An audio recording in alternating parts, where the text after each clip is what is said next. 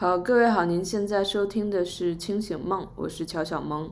清醒梦》是由一群心理动力学咨询师发起的播客，我们希望能够以精神分析的视角理解世界，并且注重当下、在地以及人的经验。欢迎你关注公众号“何苦开心”。另外，如果你在考虑寻求心理咨询的帮助的话，也欢迎你关注“何苦开心”发起的新手咨询师黄页，开始咨询。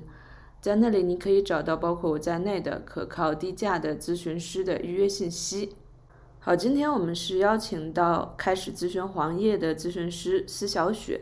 来和我们聊一下如何使用咨询。但因为我们这一期也不是一个非常严肃的讨论，所以可能我们最终的名字叫做“不是一个咨询使用手册”。那这期节目实际上也属于我们新开的一个。子系列，我们把这一个系列的名字叫做“正面回答”，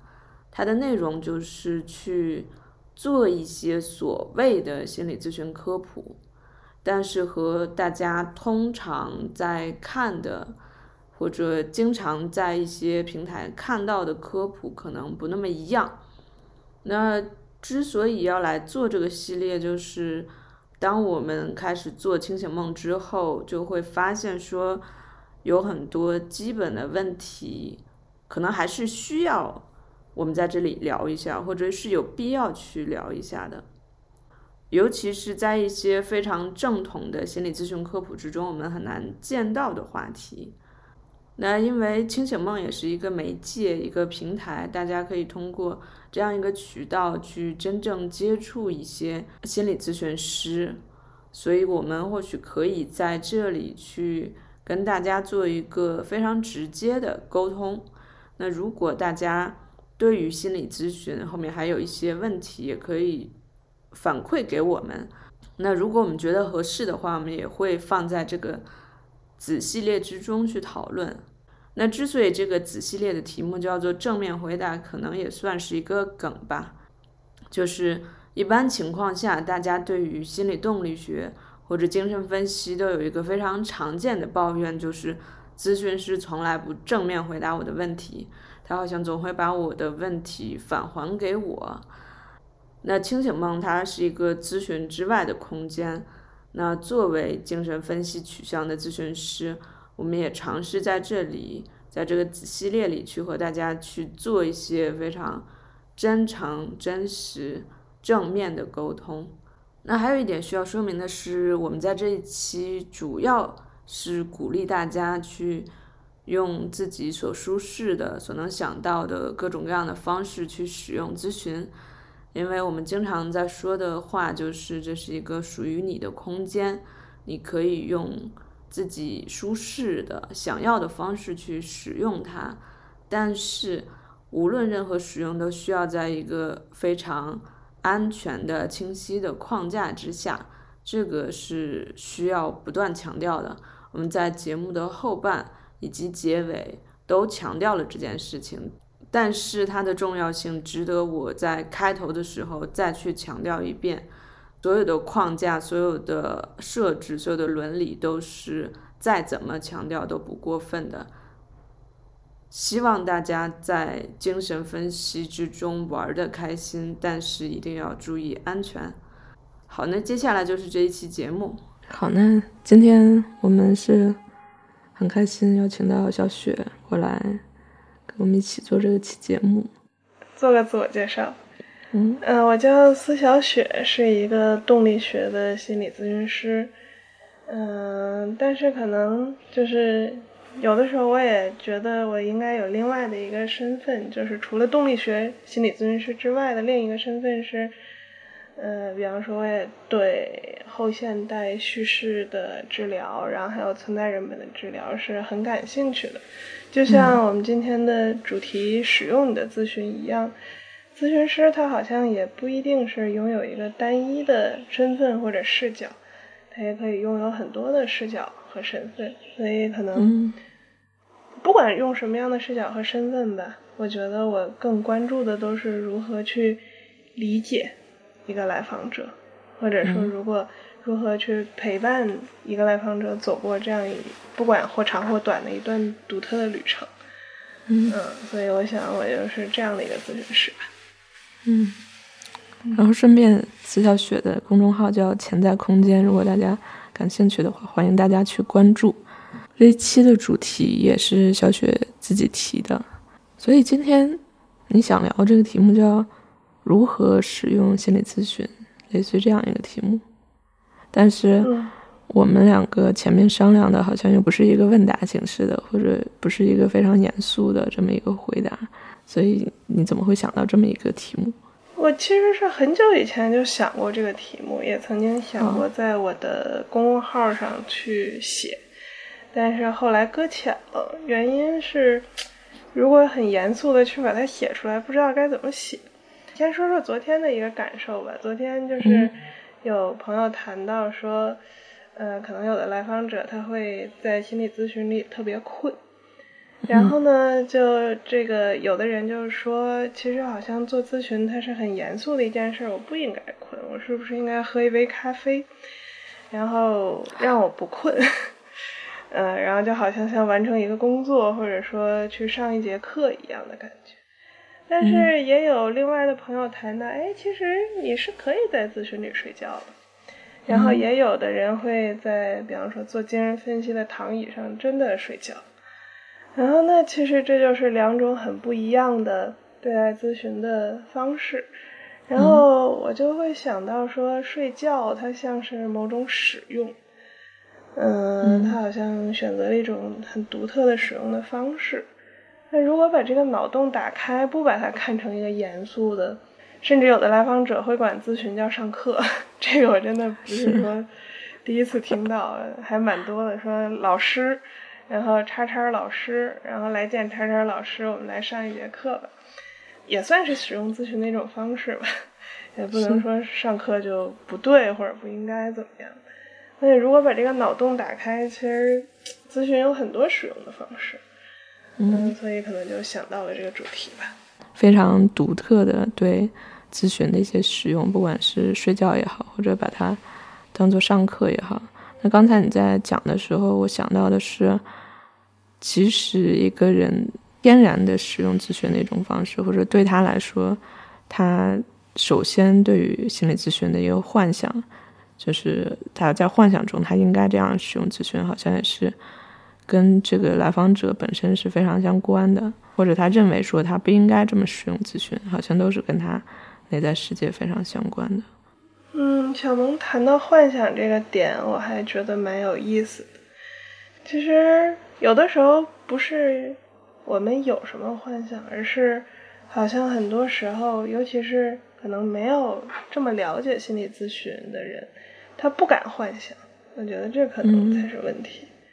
如果真的那个幻想开开，可能每个人都会有不一样的、很独特的东西。但是正是因为有的时候我们被陷在某一个框框里，他不敢去幻想，呃，所以才是问题。对我突然联想到一件事情，就是曾经听到有一个同行小伙伴儿，他说，类似于说。我我像一个高级陪聊，然后这个时候，好像这是咨询师的一个幻想，就是心理咨询它好像不应该是高级陪聊，但心理咨询它真的不应该是高级陪聊吗？或者说高级陪聊又有什么问题呢？这个时候好像问题出在他没有办法去幻想，而不是说他有什么样的幻想。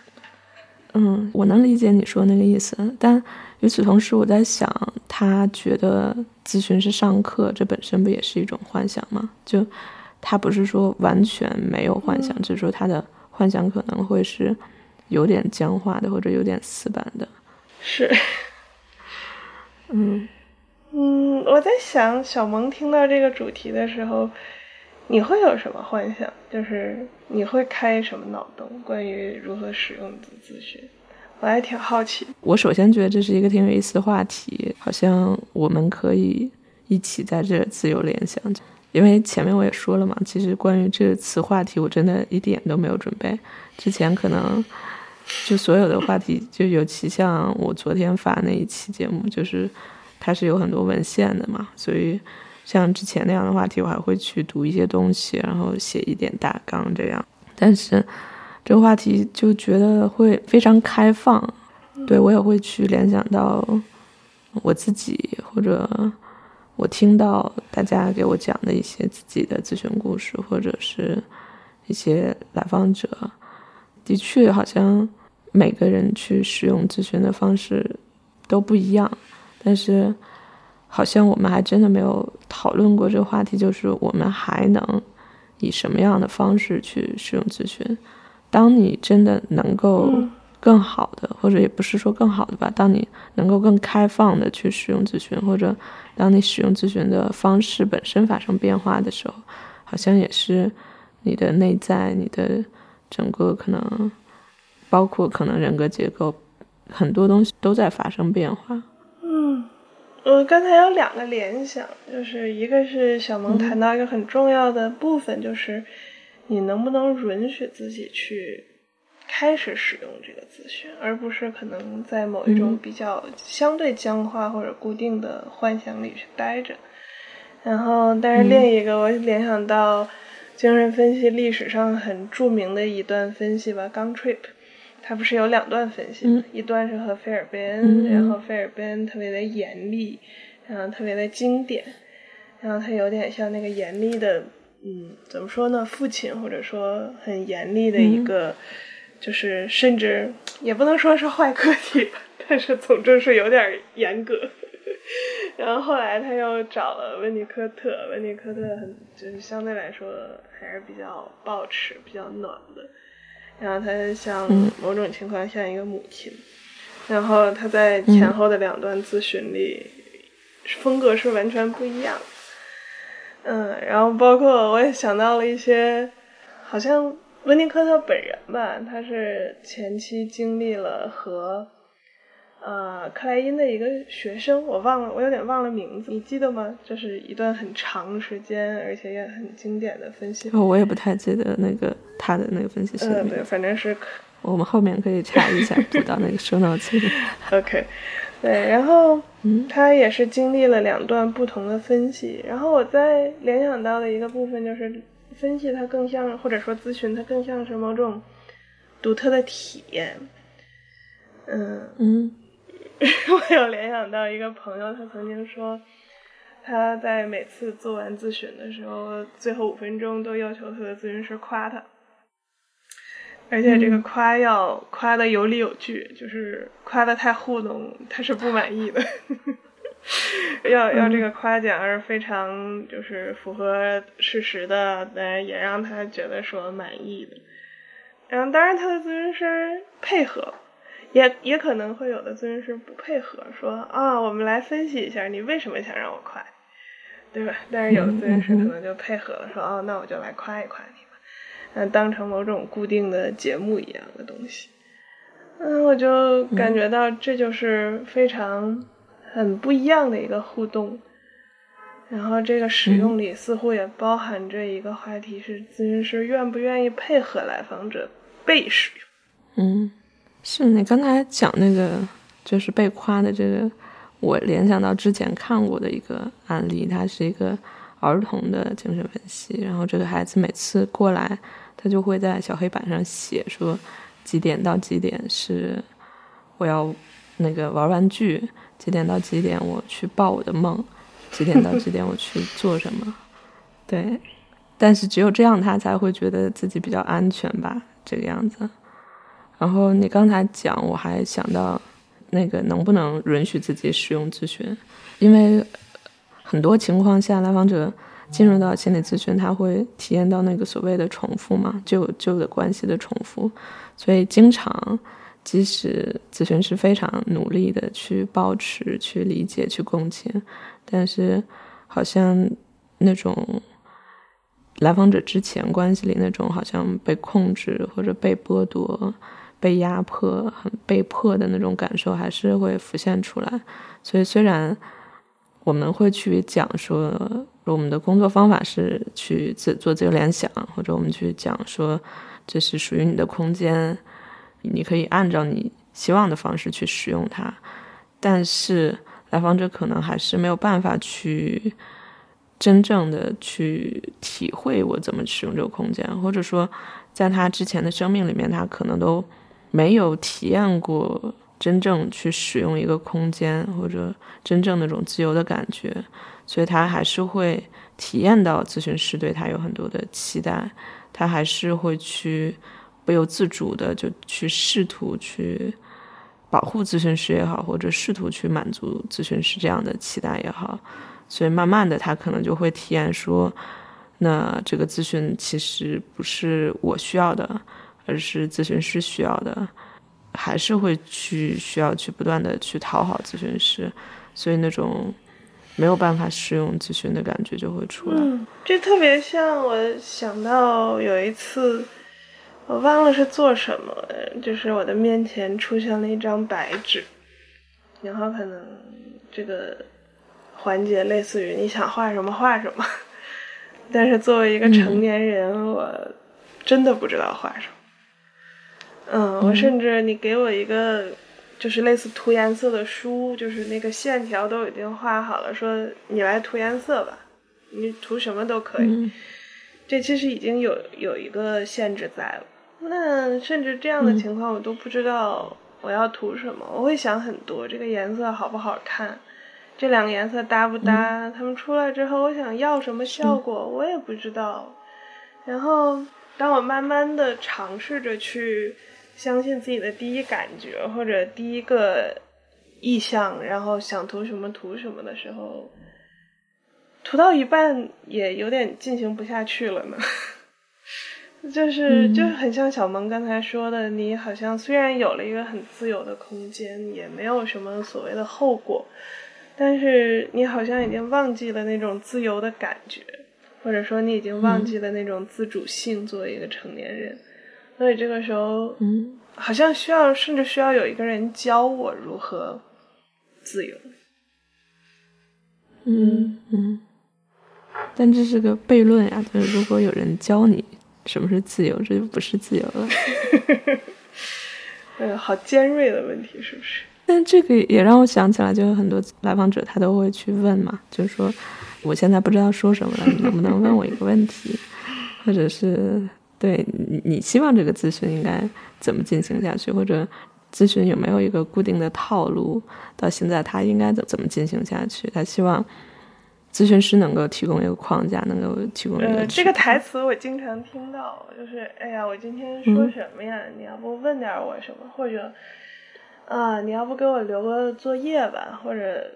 哎，你看看我是报个梦还是怎么样？因为报梦好像是固定的节目嘛，那个做动力学的资源很固定的一个节目。然后这个时候，嗯，可能就是会咨询师有的时候，当然是有的时候，你需要做的就是让来访把这个天儿聊下去，用他喜欢的方式把这个天儿聊下去。你可能就是搭个腔，然后简单的。供一下情啊！这一周过得太难了，哇！我听到发生了好多事情，然后，我想自由是每一个人都有的能力吧。然后他听你搭了一下腔，听你愿意听他继续聊下去，嗯，稍微有有点耐心的话，好像他自然会把这个天儿聊下去。嗯，我能大概理解你说那个教他自由。是不太一样，就是也是上一周、上上一周，正好我们在看几篇文献，就是关于自由联想的文献。文献里面就讲，自由联想是一个逐渐发展出来的能力。就是虽然我们在前期就会说，那我们的工作方式是自由联想，但其实在工作很早期的时候，来访者可能真的他没有这个自由联想的能力。他没有办法，就是允许自己去自由联想，反而是说，当我们的工作进行到一定程度，或者是他真的有一些变化了之后，或者比如说他的那个超我不再那么严苛，或者等等发生了一些变化之后，他才可能能够慢慢的进入到那个自由联想的状态。我这个人可能有一部分是比较叛逆，嗯，一方面我很赞同精神分析的一个。核心的部分就是不是去行动，而是去思考。嗯哼，呃，首首先我很赞同，就昨天我还刚更了一篇公众号是思考 thinking，但但同时我也想到了使用咨询的除了自由联想之外，其他的一些方式，比方说，因为我是一个咨询师嘛，作为一个咨询师，你多大程度上允许你的设置，比方说我们正常的一个设置，或者说比较常规的一个设置是迟到不补时间。然后没有提前请假的话，会正常收费嘛？这个是我们比较常规的一个设置。嗯嗯，但你多大程度上允许你的来访者，他可能就是有一段时间天天都迟到，然后你们每次只能可能工作十分钟或者甚至五分钟。嗯，然后甚至你多大程度上可以容忍他可能有那么两节就是不来，但他还是会付费，但是他第三节可能就来了。嗯，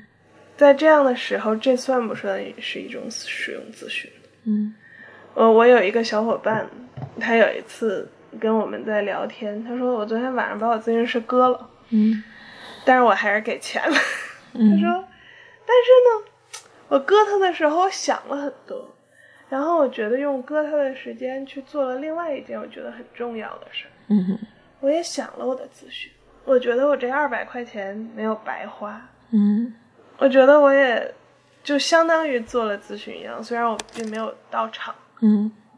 嗯，这好像和精神分析所说的思考和自由联想不太一样，但它是不是一种我们可以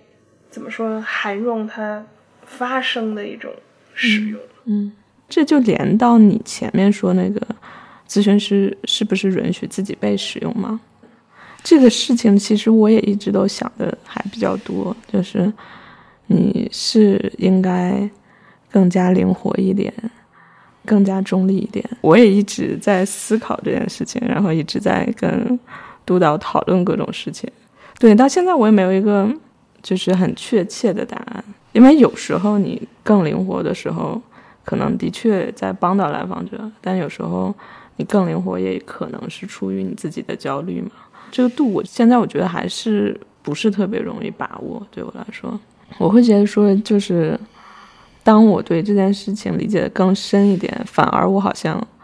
在做法上我会显得不那么灵活。联想到都，呃，我都曾经我也问过他类似的问题嘛，然后他说他们卡帕有一个类似技术讨论的群，嗯。然后在群里大家聊过这个事情，说那个就是对设置的突破，就是灵活，他可能说的，就是理论一点，就是对设置的突破。嗯。那对设置的突破和共谋，或者说和你刚才讲到咨询师对无法容忍自己的焦虑等等，他只有一线之隔，嗯就嗯是特别轻微的一线之隔。嗯那有的时候你在线的这边，你是一个突破设置的话，它往往会有非常好的治疗的效果。嗯我记得我昨天那个公众号里我写了一句话，呃那句话我觉得它既可以用在咨询里，也可以用在督导里，也可以用在一个来访者的生活里，就是你可以去做很多奇怪的事情，当然是在设置最基本的设置之内了。嗯嗯，就是在最基本的一个安全框架之内，你可以做很多可能看起来不那么常规的事情，你可以有很多奇怪的想法，但是我想做这些事情，嗯，它并不是目的，你也许可以做，但是你依然需要去思考，就你后续有没有真的去嗯思考它。嗯然后把它转化为某种有用的东西，嗯我觉得这个是最重要的。嗯嗯，是是，就即使是关于火箭，就是它可能是一个滑坡的过程吧。就之前我我听我我的一个督导讲，它可能是一个滑坡的事情，所以在它刚开始发生的时候，你是不是能够意识到它，或者觉察到它，并且理解你这个行为的含义，或者哪怕你暂时不理解，你能不能试图去理解这个行为的含义？那它嗯就不会演变到一个不可收拾的或者伤害的那么一个地步。包括提这个题目的时候，包括今天我们聊这前面比较早期的时候，你就说我们是不是可以发散一下这个咨询还有什么样的使用方式？所以我不知道在你的发散之中还会有什么样所谓奇奇怪怪的使用方式。但是，你刚才已经讲了一些了，包括睡觉也好，或者不来咨询也好。嗯嗯，还有让咨询师夸自己。嗯，对。呃，就是给你一个任务，就是你这节要把我夸的很开心。啊，其实我也有想到，我忘了是谁来着，有一个大咖，是费尔贝恩吗？还是费伦奇啊？啊，可能是费伦奇。嗯他曾经搞过一个看起来很异端的事，互相分析。嗯，费伦奇是。呃，应该是费伦奇。嗯，对。然后这好像也是某种使用的方式，然后它有点像一种角色扮演。那角色扮演，我其实就想到了空椅子。嗯，这不是动力学范畴内，但它好像也是一种使用。然后或者说，其实我还类似于在某一节咨询里，我觉得在那一节咨询里，我变成了一个职业规划师。嗯。呃，或者甚至有的时候，我会要我的咨询师很明确的给出一些操作性的建议，比方说，我明天要去见谁谁谁，我们要谈什么什么事儿，你能不能告诉我，就是我应该怎么更好的去谈这件事情？嗯，啊，这像是某种呃人际关系咨询。嗯，我很感谢我的咨询师，就是他特别允许我用花样着去用它。嗯，然后他每次用完了之后，被用完之后，他也会去跟我一起去思考这里面发生了什么。嗯嗯，那所以刚才比方说提到了职业规划，嗯 提到了那个呃人际关系的建议，提到了互相。就是角色兑换，可能甚至你去做你咨询师的咨询师，嗯嗯，然后因为我们既作为咨询师又作为来访者，有的时候我还会临时的找我咨询师督导一下，嗯 嗯，那好像都是使用的一种方式，嗯嗯，当咨询师被这样使用过之后，你们也会去思考这里面的含义，所以这样花样的使用。背后可能会是一些什么样的含义呢？或者我们应该如何去思考这些花样使用背后的含义？对于我来说，它允许我使用它，这本身就是有很大的意义。嗯哼。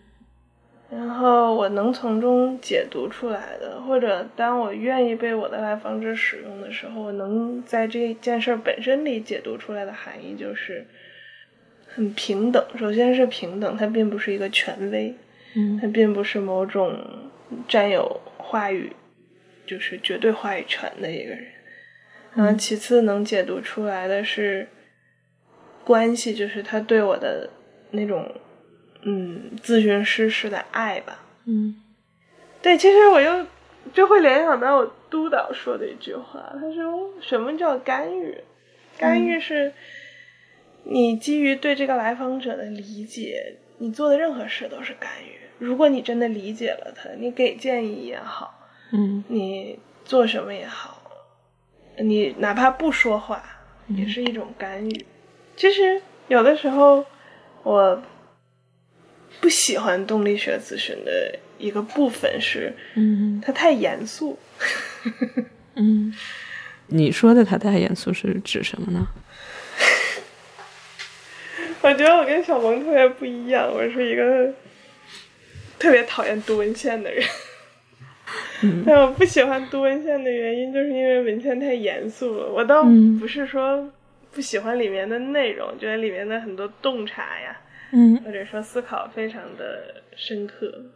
我可能不喜欢文献的地方就在于它非常的严肃。然后使如何使用咨询，它有点像是一个。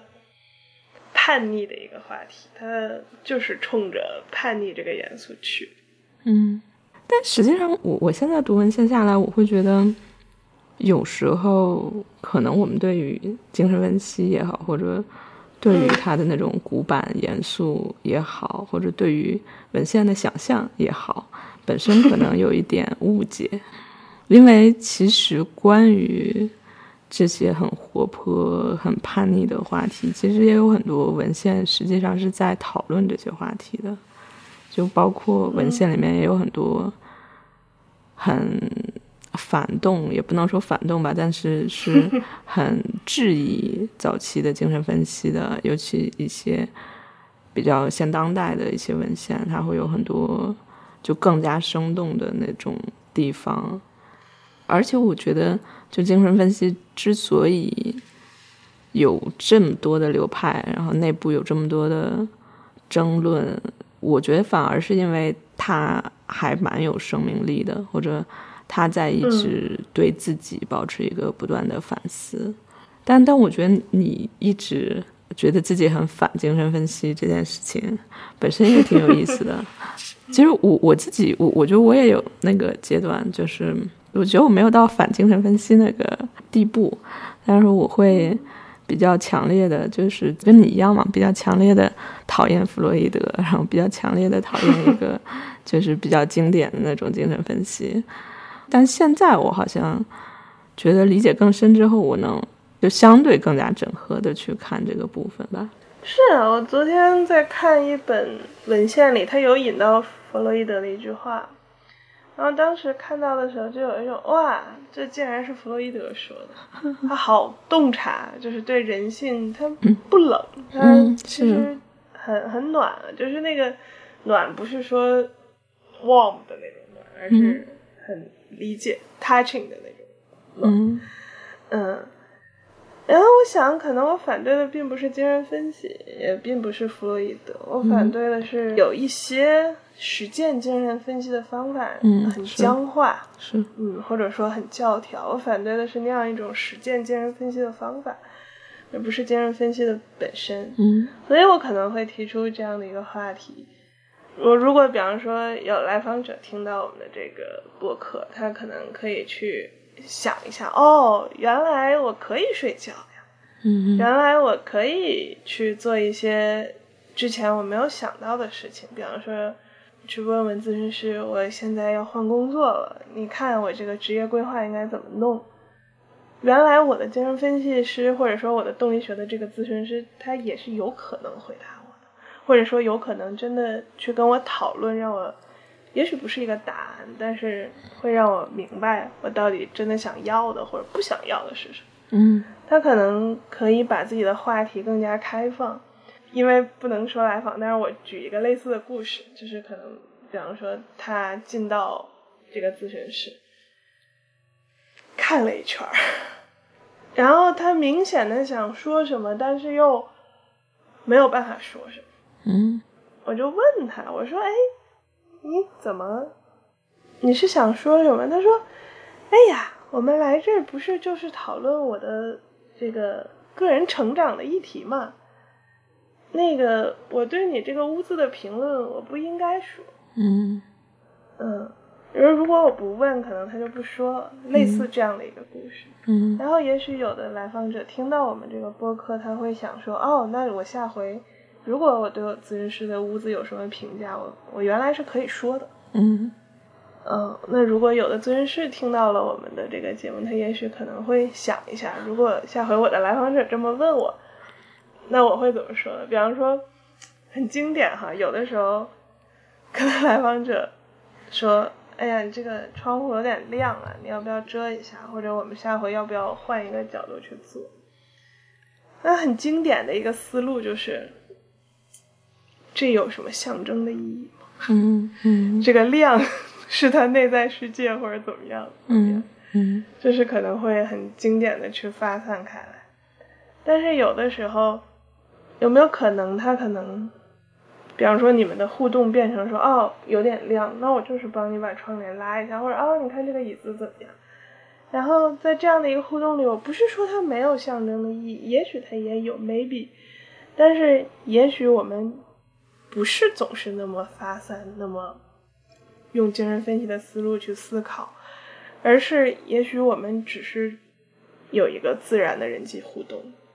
然后未来的某一天，当我们他做了一个梦，或者说他带来了一个话题，让我们一下子自由联想到曾经他让我拉了窗帘的时候，也许在那个时刻，我们可以说：“哦，我联想到有一次你让我拉了窗帘。”这两件事情在我心里好像有点像，就是可能我督导曾经说过，来访者丢给你一个东西，你也许当时不知道它是什么，那你可以。hold 一会儿，拿在手里只是 hold 一段时间，嗯，然后等到可能很久以后，那个自由联想发生，你再把这个 hold 的东西还给他，嗯，我想这是一个很灵活的过程。嗯，我现在的好像更倾向是，比如说你刚才说那个例子，我会更倾向说它肯定是有象征性的含义，就是可能我对那个是不是有象征性的含义是的回答不是 maybe，我是觉得是 definitely，就是它肯定是有的，但是就具体操作上怎么操作，然后对我我还是就想到那个就之前。另外一个例子，好像我们也经常谈吧，就是某位督导、某位老师，然后他的一个案例是，就是那个来来访者来咨询室总是抱怨很冷嘛，然后对，就当然就是去给各种各样的解释了，就是说呢，你觉得冷，可能是你觉得我们的关系不够近，等等等等一一系列，然后持续了若干时间，来访者还是觉得很冷，那最后他就。给了这个来访者一个毯子，然后你刚才讲，我还想到一个，就觉得就为什么我其实我个人一直还对嗯商业的力量或者资本的力量去介入心理咨询这件事，我还是会觉得我一直都是保持警惕的。对我觉得现在很多所谓的这种心理的平台吧，因为它有这种。商业的这种属性，所以他去做的很多宣传、很多科普，都是在规训来访者。实际上，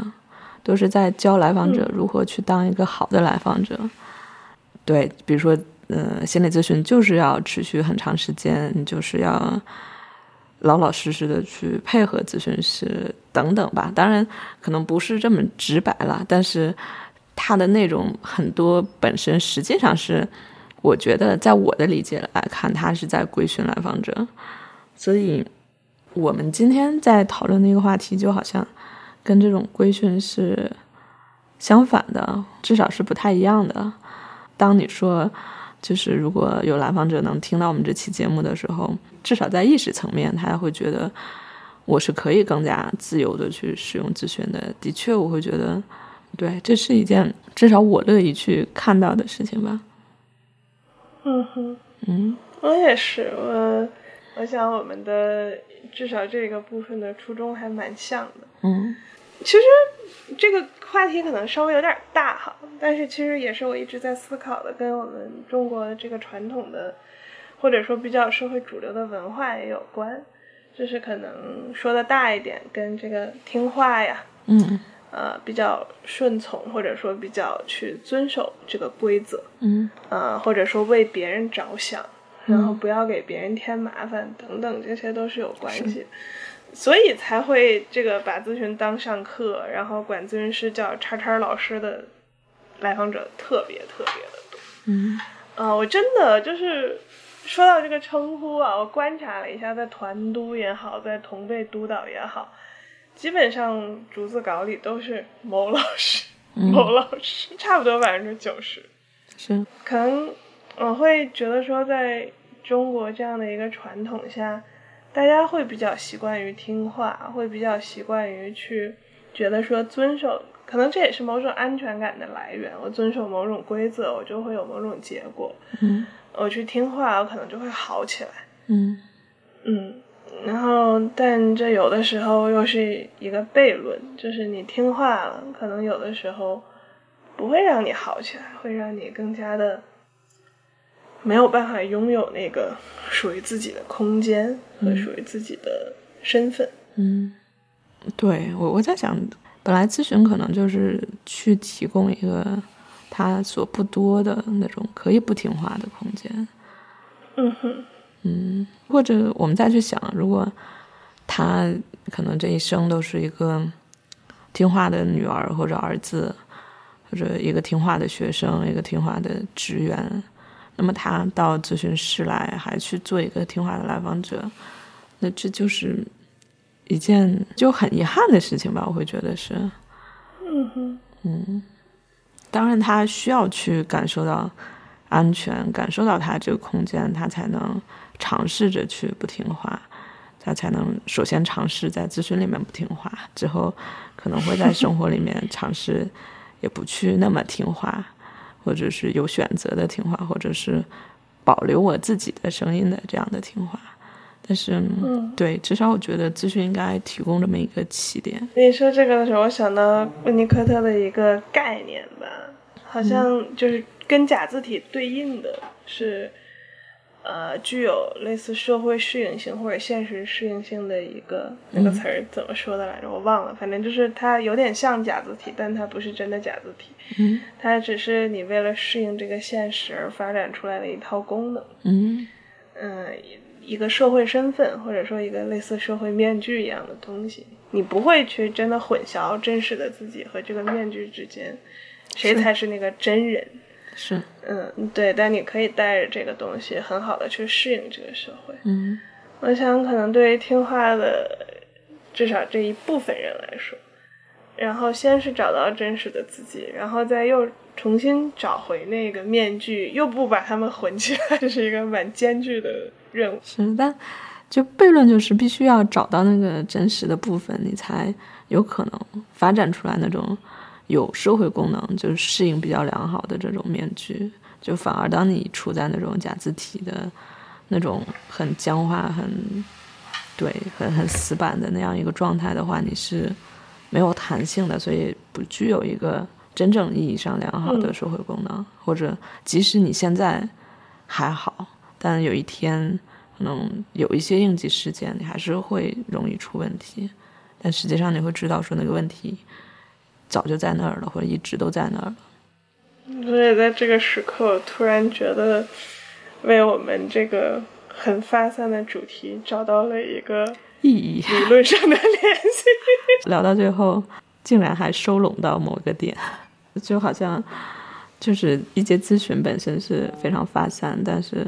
就 somehow 有时候，如果这一节比较好的话，你会有一个东西把这一节统整起来，有一个。连贯的一小节的叙事那种感觉。我想我这个人就是总是会在开始收拢之后就琢磨着怎么把它解构。嗯哼，呃，这个冲动就是永远都在，就是好像从发散到同整，再从同整到解构，嗯，然后总是在循环。所以，我刚才就在想到另外一个话题，其实跟边界或者说我们说到的。呃，这个安全有关，就是我想，可能正是因为咨询它有一个相对来说很明确的设置，每一个咨询师当然可能不一样，有细微的不同，嗯，但至少我们每一个咨询师都有属于自己的一套设置，嗯，我想正是因为有了这个设置，所以在里面才能玩的很嗨。是，如果你连这个设置都没有。我想这个事情可能会变成一场灾难，就是玩起来的话。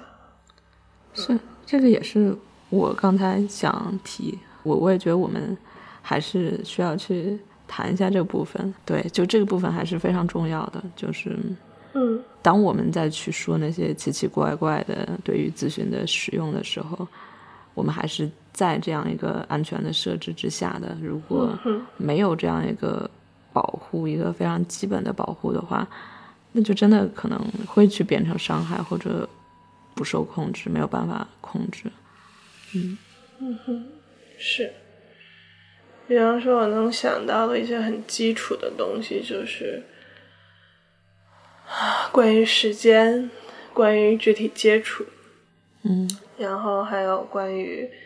就是咨询外的联系。嗯，它是在什么样的一个限度内？嗯，或者说有或者没有？嗯嗯，有的咨询师可能是说，哦，你可以给我发邮件或者发信息，但是我不会跟你有任何讨论。嗯嗯，有的可能更严格一点的，就是干脆不能有。嗯嗯，我我想可能正是因为这些原因吧，然后才让我们的那一个 session 里变得彼此都觉得安全。我想这个是安全是互相的。是，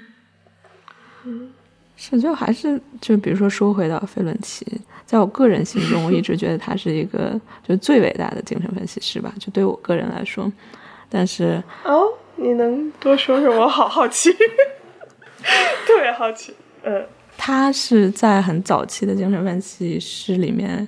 让我感觉到非常人性的一个人，而且我会觉得他其实并不过时，就即使到现在，他也并不过时。你去看很多思想想法，他写的文献，你会觉得即使放到今天，还是非常鲜活、非常生动，就是非常贴切的那么一些想法。但是他提出来这些东西是在很早期的时候，所以在那时候是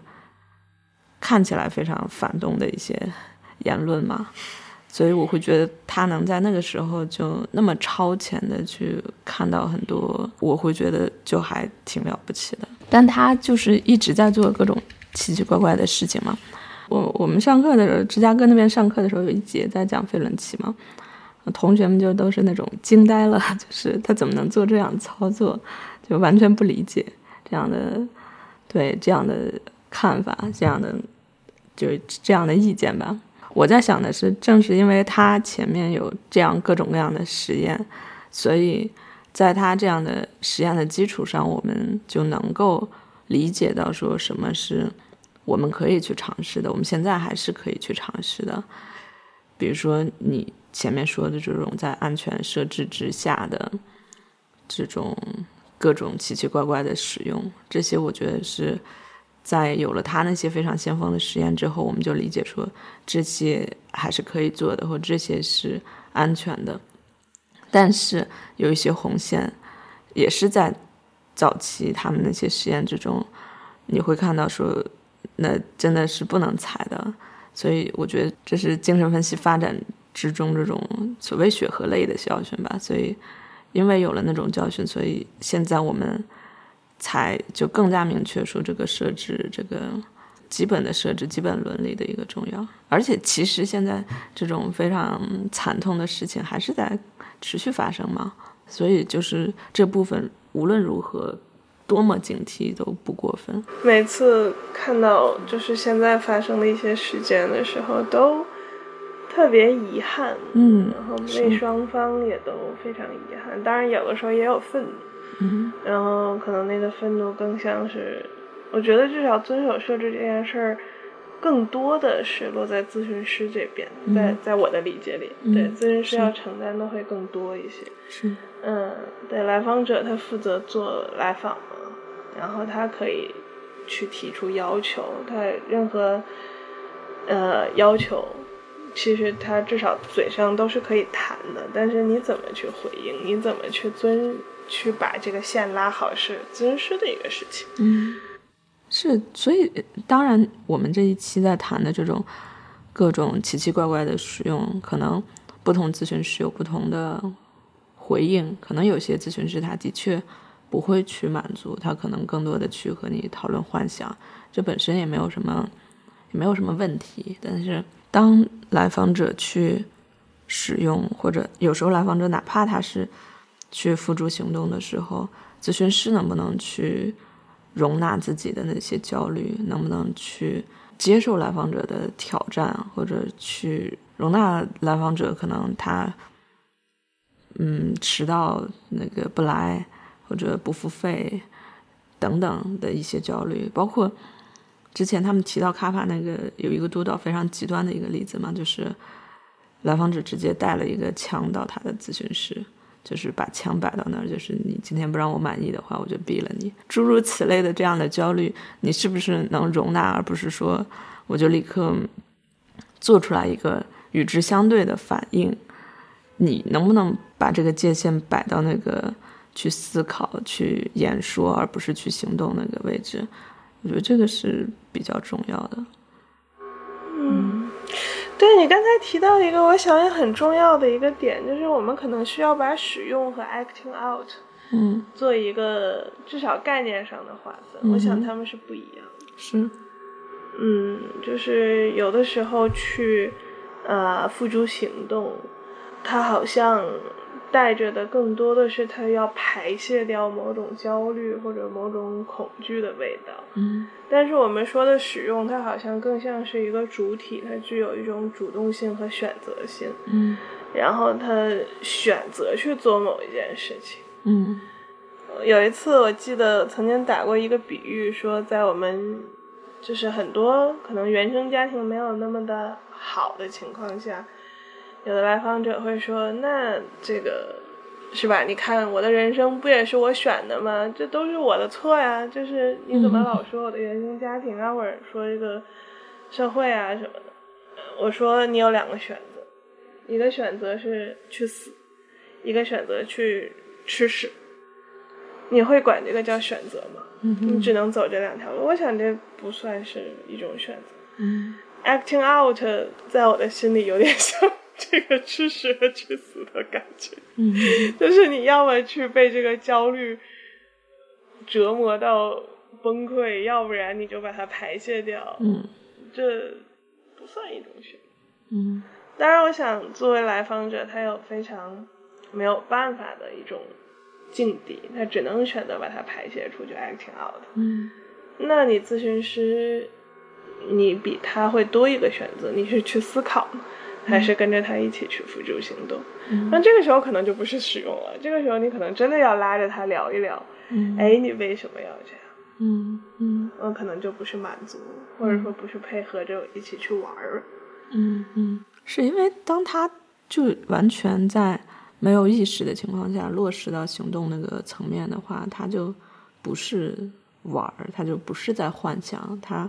可能更多就是非常具象、非常具体的、非常嗯 concrete 那种东西，所以就 Yes，嗯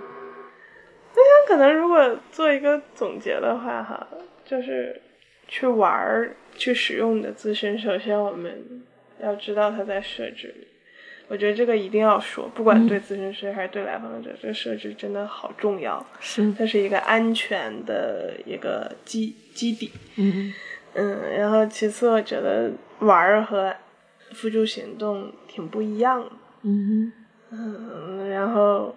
哇，我突然觉得我在总结的此刻变得很有条理，或者说很框架。嗯然后第三个，可能你能不能玩起来，也跟你是不是拥有幻想的能力，是不是拥有呃是一个独立的人，有真实的自己的部分，可能是有关的。嗯嗯，那好像我们谈到的有点像跟围围绕着这三个部分。嗯嗯，是。嗯我觉得好像就是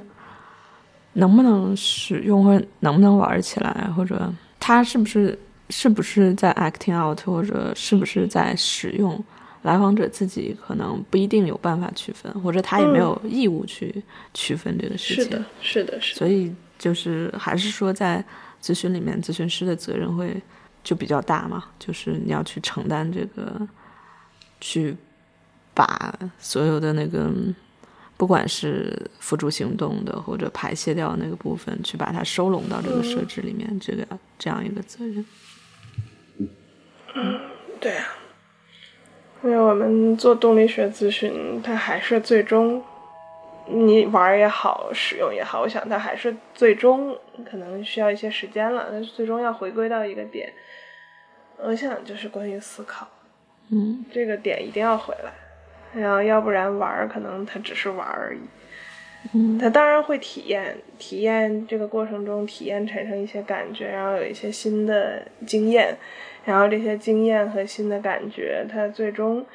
转化成某种思考，或者转化成某种在你心里能存得住的，能在你这个容器里留下来的一些东西。嗯嗯，我想这个是重要的。嗯